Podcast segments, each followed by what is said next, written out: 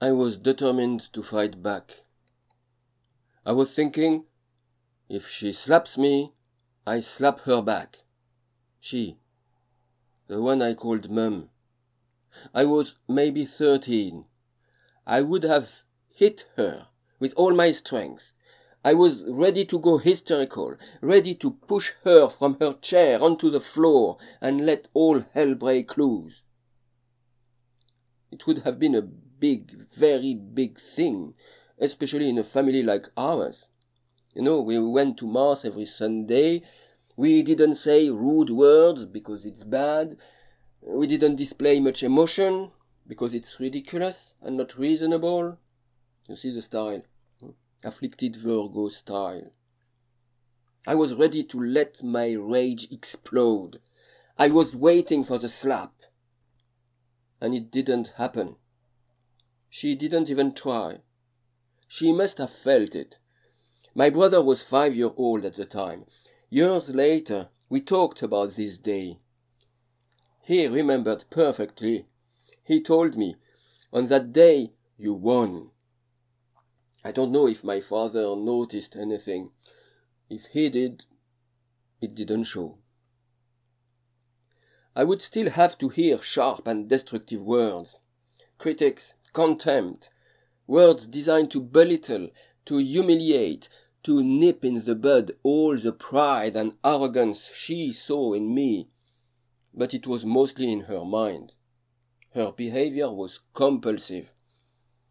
Compulsive, it's like barking when someone is knocking at the door for a dog. Knock, knock, bark, bark. It's the power of Pluto. Consciousness is not invited. There is a pattern and a release of power. Knock, knock, bark, bark. And my very existence was a knock, knock on the door. Jesus said, forgive them because they don't know what they are doing. I hated her as a child, but now I know that she didn't know what she was doing. Being compulsive, it's like being drunk or completely stupid. That's unconscious. And that day I won. I was a bit disappointed, though. I was so ready to go mad. Pluto in the 3rd house in my natal chart, by the way. In the Bible, a proverb goes like, the tongue has a power of life or death. Those who love it will eat its fruit. Maybe I loved it too much in another life. I don't know. When I was about 7, we were on holiday in the south of France, visiting somewhere, sights and all that. There was a small dog. Yes, a rather small one. A big rat with long hair. It was barking at me. I was scared. The small dog was taking advantage of my fear. It kept barking at my legs. I tried to escape, climbing on a grid. I wasn't a glorious 7-year-old, no, but well. My stepmother, which I called Mum, was laughing at me. Oh, he's scared of the little dog. Oh, he's scared of the little dog. Oh, he's scared of the little dog. From my father, nothing. He said nothing to me and nothing to her, as far as I know. Just his usual aloof attitude, like not being there, basically. All I could see and hear was, oh, he's scared of the little dog. When we left the place, I was walking behind. They turned left and I turned right. I didn't want to stay with them any longer. I wanted to live a great adventure, like in the books of the famous 5. Do you know or remember The Adventures of the Famous 5 by Enid Blyton? Books for children. 4 brothers and sisters or cousins, 2 boys and 2 girls, with a faithful dog. One of the 2 girls is a tomboy, the other is a delicate and lovely little thing. My favorite pages were always the first and last ones, before and after the adventure, when they were just happy to be together as a family. I would have loved more of that. I walked in the street, not knowing where I was going. At a crossroad, I sat on a small wall and waited for the adventure to happen. It took time. nothing happened. I can't say how long I stayed there. And then I saw our car with my father at the wheel. He told me to get in a neither cheerful nor scolding tone, and that was it. In the evening, I heard that she wanted me to be punished, but he didn't want to. So, even if he said nothing, I got a message there. He must have understood something in this one. When Pluto hit my IC and started its long transit in my fourth house, we moved house. It was April 1971. I was 9 years old. We stayed in the same city, small city and 5,000 inhabitants, a big village. My parents had built a house. I didn't want to move house.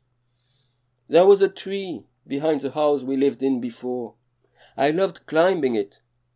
I sat on a branch near the trunk, 3 meters above the ground, and I felt safe. I loved spending time in my tree, high above the ground. Trees hold you better than people. There were no trees behind the other house. There was a Jewish graveyard, fields with tall grasses, houses, and a few blocks a bit further away. Tall grasses are great. You can crawl and disappear in them, like an Indian with feathers on your head. I made a shack in a ditch with cardboard. I was sitting in it, and I saw 2 legs passing through the roof. 3 or 4 boys from the blocks a bit further away. They found it extremely funny to destroy my little home and scatter its pieces. I was scared. That's why they enjoyed. They didn't want to beat me up. They would probably have enjoyed a good fight if I had tried. I was scared and I didn't understand. I really didn't see the point. I was a kind of dreamy little thing, and there was a storm. I was baffled. I didn't know how to deal with that, and I was alone. I would meet them again, these boys, many times. There were a few families in these blocks, real social cases. They made me feel fear and humiliation. They called me egghead. I didn't know how to fight them. They played with their power. I would manage to avoid them as much as I could. Thank God they were not everywhere all the time. Thank God, or maybe unfortunately, I didn't reach the stage of becoming so desperate and mad that I could explode. I kept it all in. Crossing their path was an experience much more real and much more fundamental than anything I ever been taught at school or at home. I was a snail with a broken shell, living in a world where shells are not talked about. Today I don't say shell, I say aura or energy field. In my experience, family and school are not qualified when it comes to reality. I felt that deeply as a child. Inside the house, Maman was an aggressor I knew. She was a great pain, but I was not scared. I knew what she could do. I knew how far it could go. Verbally, she was a harpy. Physically, there was no danger. Outside the house, I didn't know. I didn't know where the limits were. I didn't know if there were limits. It was a complete unknown, and my imagination has no limit. When I was 4 or 5, I used to say, "When I grow up, I'll kill you, and I throw your bones to the dogs." If this was the measure of my homemade rage, this might well have been the measure of my fear as well. Mars in my chart is square to the nodes. In Scorpio, it's a powerful Mars, and square to the nodes, there is a big problem. In Scorpio, it can be turned against yourself, inwardly. One day at school, I had an argument with a boy. Not one of the wild ones from the blocks. I don't know where they went to school. They were not seen in the normal school. The boy I was arguing with was just a regular, tough but normal boy. We were classmates, in charge of some tasks before the beginning of the class. We were putting ink in the ink wells, making sure the blackboard and the desks were clean, things like that. I have no memory of the verbal exchange, but it was mutually irritating. The normal procedure was to meet up behind the church after school and have a fight. I went. I didn't know how to proceed. I watched him coming towards me, already dealing blows and kicking in the air. I watched him. I didn't know how to move, and I didn't want to run away. So I just watched. He didn't deal me a single blow. He said, "Okay, let's leave it there." The way I behaved was exactly how nonviolence works. The only thing is that I didn't do it on purpose. But it worked. I didn't learn how to stand my ground looking at my father. One day we were at a wedding. I was 7 and my little sister was 2. She wore a lovely white robe. It was spring. The weather was beautiful, a bit chilly but beautiful. There was a little river outside the community room where the wedding meal was taking place. Marie-Paul loved washing her hands. She didn't pass a sink without grabbing the soap. At the wedding, the grown-ups were still eating and talking inside, and we, the children, were playing outside. There were 4 or 5 steps leading to the river. My sister went down and squatted on the lower step to wash her hands. Ploof! She fell into the water. I saw her lovely white robe spread out on the surface, and she started drifting away slowly. I didn't know how deep the river might be, and I didn't know how to swim. I shouted to a cousin to run as fast as he could, tell the adults in the community room. I stayed near the steps to keep her in sight. The adults arrived quickly at the bank. They immediately spotted her floating, but they didn't see me and they didn't see the steps. There was a moment of hesitation. I saw my father taking his jacket off, not knowing what to do with his jacket.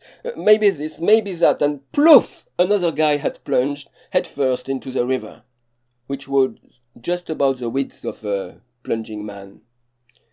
He retrieved my sister, and he was the hero. The water was rather cold. It was spring, not summer. I don't know if the guy was an Aries rising. His job was in the police. He was trained to action, I suppose. Still, it would have been simpler to walk down the steps and enter the river feet first. How horrible my Libra rising father must have felt about himself. I know it. I know it because he is my father. And I know it because I know how much I have hated myself for being overwhelmed by my own emotions in various circumstances and feeling paralyzed. The technical term is inhibited. When I was just a mouse, nasty cats were playing with me. I froze and I hated myself so much.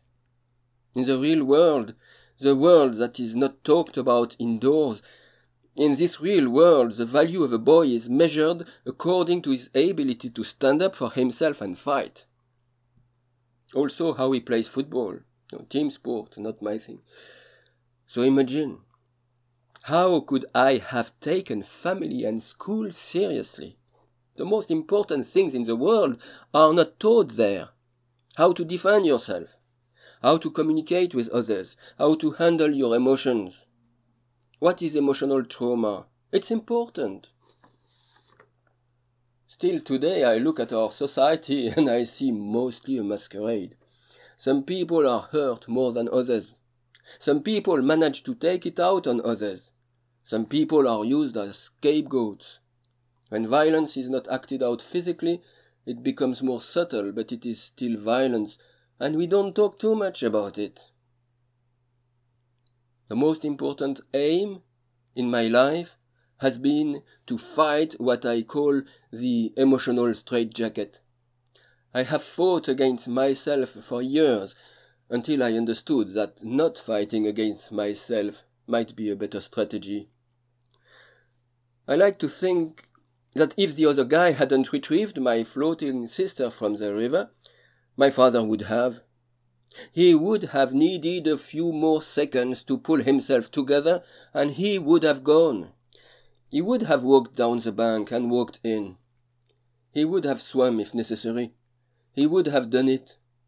Now, as I'm writing this story to tell it in the podcast, it suddenly occurs to me, for the first time, that the mother, our mother, the one I called Mum, didn't jump into the water before anyone else either. My father redeemed himself later. We were on a picnic in the countryside. Marie-Paul went into trouble again. She had climbed onto a low branch of a tree, and a cloud of buzzing insects, bees or wasps, were going out of a hole and surrounding her. I was shouting, "Run, run, Marie-Paul, run!" But she stayed put, frozen. It's not her style, though. The one who came running was our dad. He entered the buzzing cloud without hesitation. He was making great gestures to push the insects away, and he saved his daughter. As far as I remember, they were not stung. It is difficult to accept being sensitive, vulnerable, and emotional. I'm not going to say that it is easy for women, but I want to stress that it is especially problematic when you are male, because of the expectations. But life is life. Life is better accepted such as life is. With my siblings, we have often wondered whether there wouldn't be a kind of autistic streak in our family. If autism is a spectrum, as we say today, there are people who are obviously autistic, right at the middle of the spectrum, with enough of the heavy symptoms. But there are also people on the fringe, half normal, half a little bit weird. And they don't have the excuse, I should rather say the acknowledgement, of a clear label to give some legitimacy to their difficulties. Why don't we just accept life as life is? Maybe autistic is not the right label. Maybe it's HSP. Elaine Aron did a great work on highly sensitive people. This is a personality trait that exists in animals as well. There are as many males as females who have it. It's life, such as life is. Both my father and I have Neptune conjunct Sun in natal. My father has the Sun in Leo, a late degree, and Neptune is in the early degree of Virgo. I have Sun conjunct Neptune in Scorpio. Hypersensitivity is a likely trait with this placement. It's life, such as life is.